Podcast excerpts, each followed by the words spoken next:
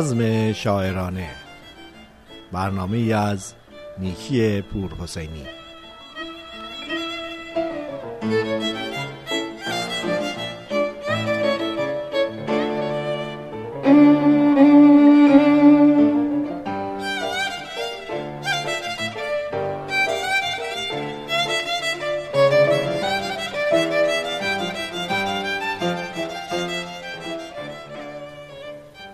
با سلام و عرض ادب خدمت شما دوستان و شنوندگان رادیو بامداد. من نیکی پروسینی هستم در برنامه بزم شاعرانه. امروز هم مثل همیشه به بررسی زندگی یکی دیگر از شعرای فارسی زبان می‌پردازیم.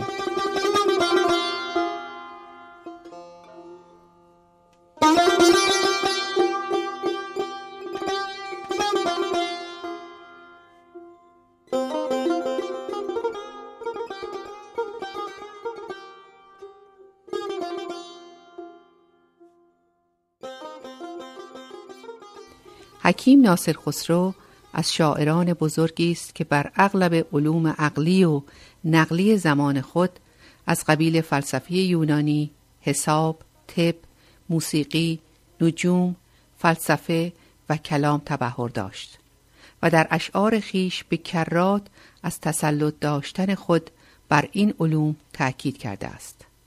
ناصر خسرو به همراه حافظ و رودکی جزء سه شاعری است که کل قرآن را از برداشته است.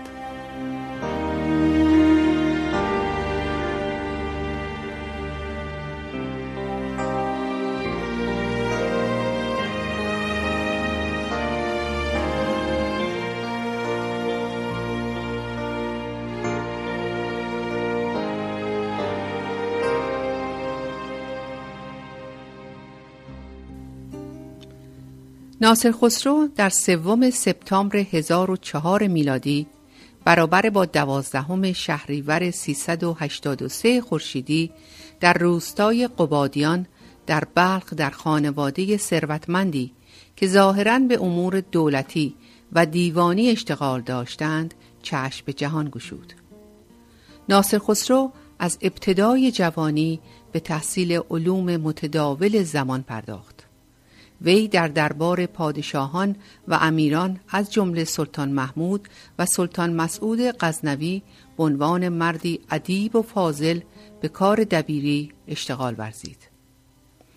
و بعد از شکست غزنویان از سلجوقیان ناصر خسرو به مرو و به دربار سلجوقیان راه یافت و در آنجا نیز با عزت و اکرام به حرفه دبیری خود ادامه داد. و به دلیل اقامت طولانی در این شهر به ناصر خسرو مروزی شهرت یافت. همان ناصرم من که خالی نبود ز من مجلس میر و صدر وزیر.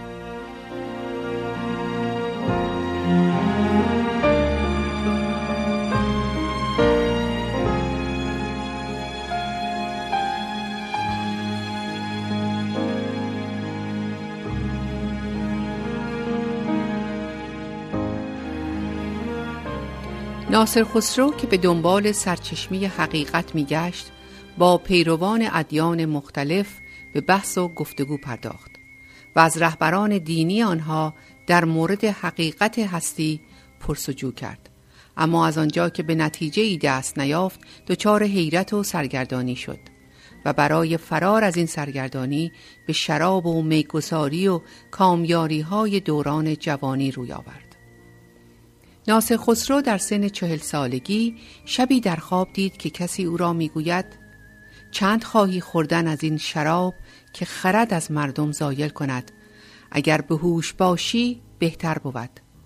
ناصر خسرو پاسخ داد حکما چیزی بهتر از این نتوانستند ساخت که اندوه دنیا را از بین ببرد. آن مرد گفت حکیم نتوان گفت کسی را که مردم را به بیهوشی و بیخردی رهنمون باشد. چیزی باید که خرد و هوش را بیافزاید ناصر خسرو پرسید من این از کجا آرم؟ و او گفت عاقبت جوینده یابنده بود و به سمت قبله اشاره کرد. ناصر خسرو در اثر این خواب دچار انقلاب فکری شد. از شراب و همه لذاعز دنیوی دست شست. شغل دیوانی را رها کرد و راه سفر حج در پیش گرفت وی مدت هفت سال سرزمین های گوناگون از قبیل آذربایجان، ارمنستان، آسیای صغیر، حلب، شام و سوریه را سیاحت کرد.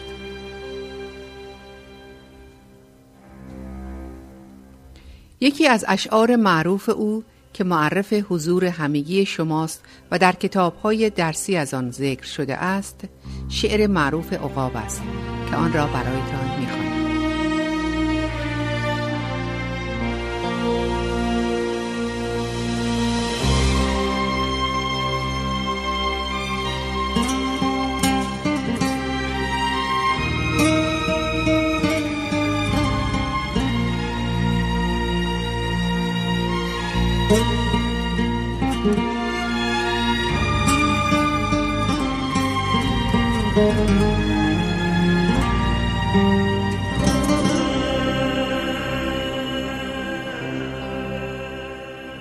ز سر سنگ عقابی به هوا خواست و در طلب طعمه پر و بال بیاراست.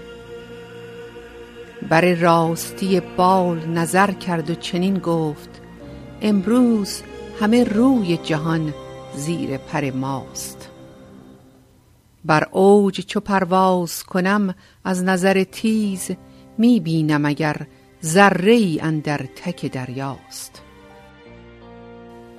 گر بر سر خاشاک یکی پشه به جنبت جنبیدن آن پشه عیان در نظر ماست. بسیار منی کرد و ز تقدیر نترسید بنگر که از این چرخ جفا پیشه چه برخاست. ناگه ز کمینگاه یکی سخت کمانی تیری ز قضا و قدر انداخت بر او راست. بر بال عقاب آمدان تیر جگردوز.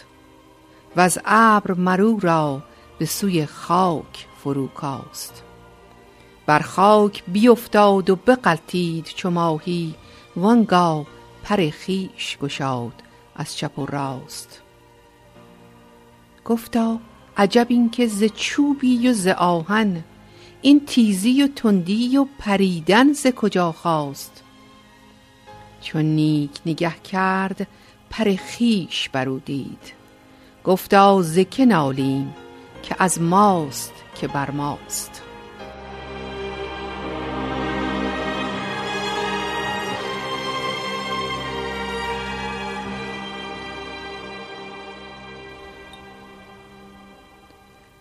ناصر خسرو چند سالی را در مصر اقامت کرد و در آنجا به مذهب اسماعیلی گروید.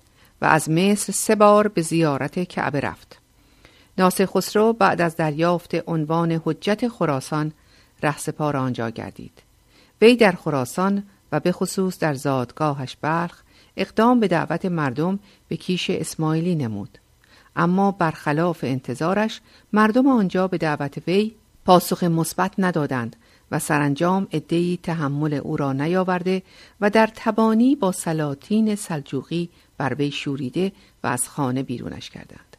ناصر خسرو از آنجا به مازندران رفت و سپس به نیشابور و و چون در هیچ کدام از این شهرها در امان نبود به طور مخفیانه میزیست و سرانجام پس از مدتی آوارگی به بدخشان سفر نمود و بقیه عمر خود را در آنجا سپری نمود.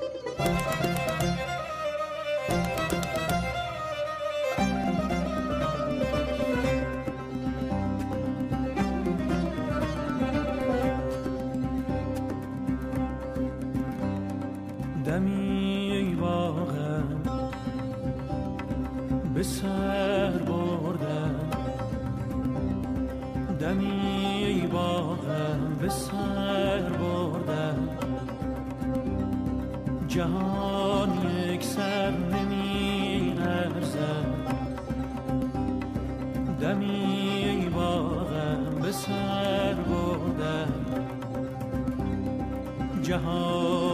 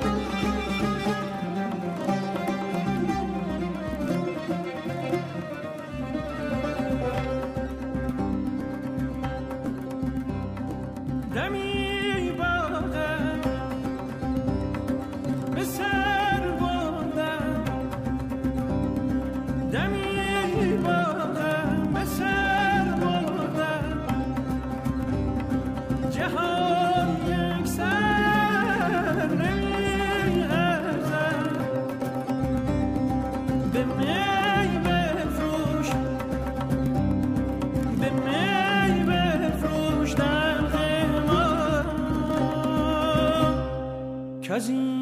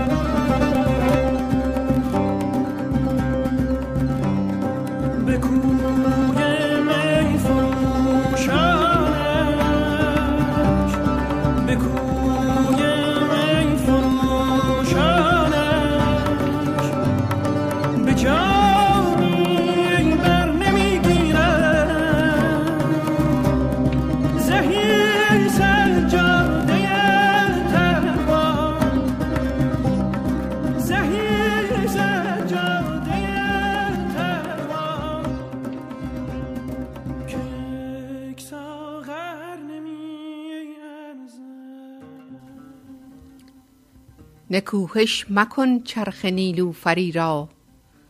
برون کن ز سر باد و خیره سری را. بریدان ز افعال چرخ برین را. نشاید ز دانا نکوهش بری را. همی تا کند پیش عادت همی کن. جهان مر جفا را تو مر صابری را.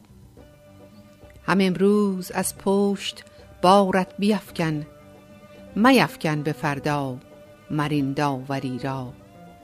چو تو خود کنی اختر خیش را بد مدار از فلک چشم نیک اختری را. به چهره شدن چون پری کی توانی؟ به افعال ماننده شو مر پری را. اگر لاله پر نور شد چون ستاره چرا زو نپذرفت صورتگری را؟ نگه کن که ماند همی نرگس نو ز بس سیم و تاج اسکندری را. درخت ترنج از بر و برگ رنگین حکایت کند کله قیصری را. سپیدار مانده است بی هیچ چیزی ازیرا که بگزید او مستکبری را.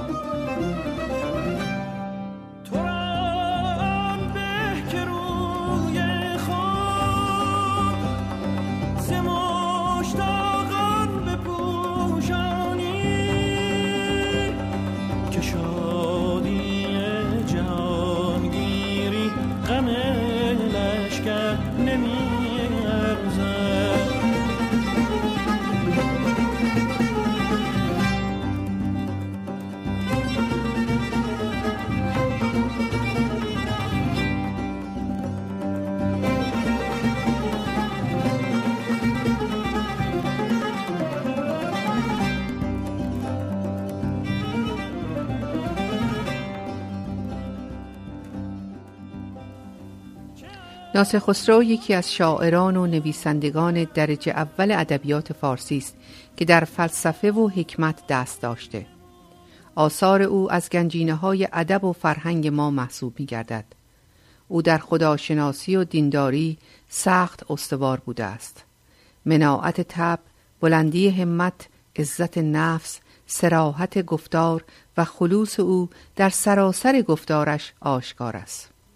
ناصر خسرو در یکی از قصاید خیش می‌گوید که به یمگان افتادنش از بیچارگی و ناتوانی نبوده. او در سخن تواناست و از سلطان و امیر ترس ندارد. شعر و کلام او سهرامیز است.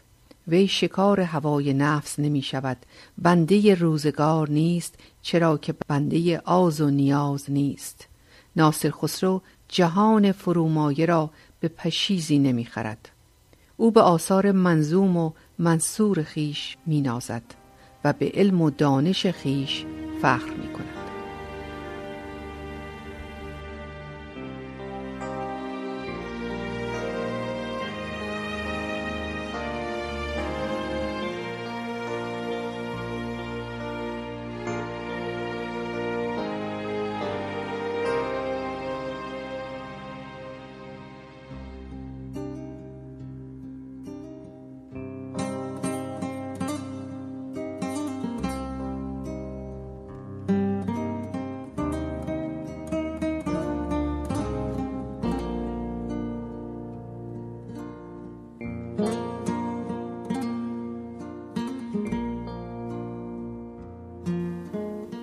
ناصر خسرو نوشته های زیادی چه به نصب و چه نصر در فارسی و عربی داشته است و در زمان خودش دیوان عربی و دیوان فارسی او هر دو معروف بودند. سفرنامه ناصر خسرو باید اولین کتاب منصور این نویسنده باشد که در آن مسافرت هفت ساله خود را شرح داده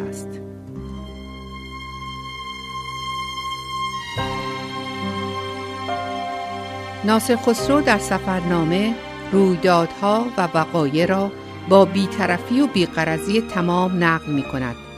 اما زمانی که به زادگاهش بلخ می رسد و به امر دعوت به مذهب اسماعیلی مشغول می شود ملاها و فقها صد راه او شده و عوام را علیه او تحریک نموده خانه و کاشانش را به آتش کشیده قصد جانش را می کند. بدین سبب در اشعارش لحن او اندکی تغییر می کند. مناعت طبع و بردباری و عزت نفس دارد اما گرایش به مذهب اسماعیلی و وظیفه‌ای که به وی واگذار شده بود و نیز رویارویی با علمای عهد و زمان خودش مخالفان سرسخت اسماعیلیان بودند و ستیز و پرخاشگری در وی بیدار می شود. وی به امیران و فقهای زمان می تازد و به دفاع از خیشتن می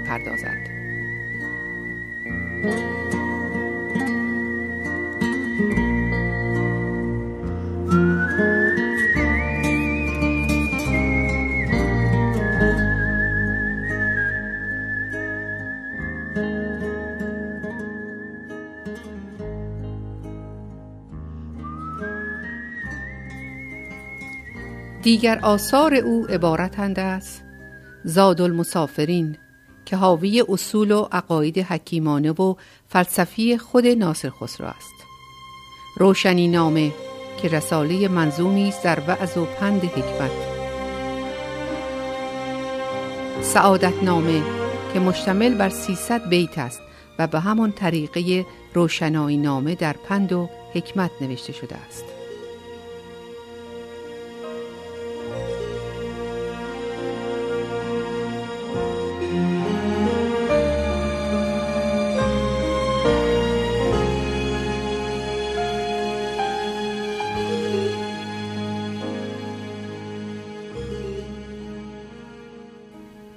ناصر خسرو سرانجام در سال 1088 میلادی برابر با 467 خورشیدی در بدخشان درگذشت و مزار وی به زیارتگاه مبدل شده است.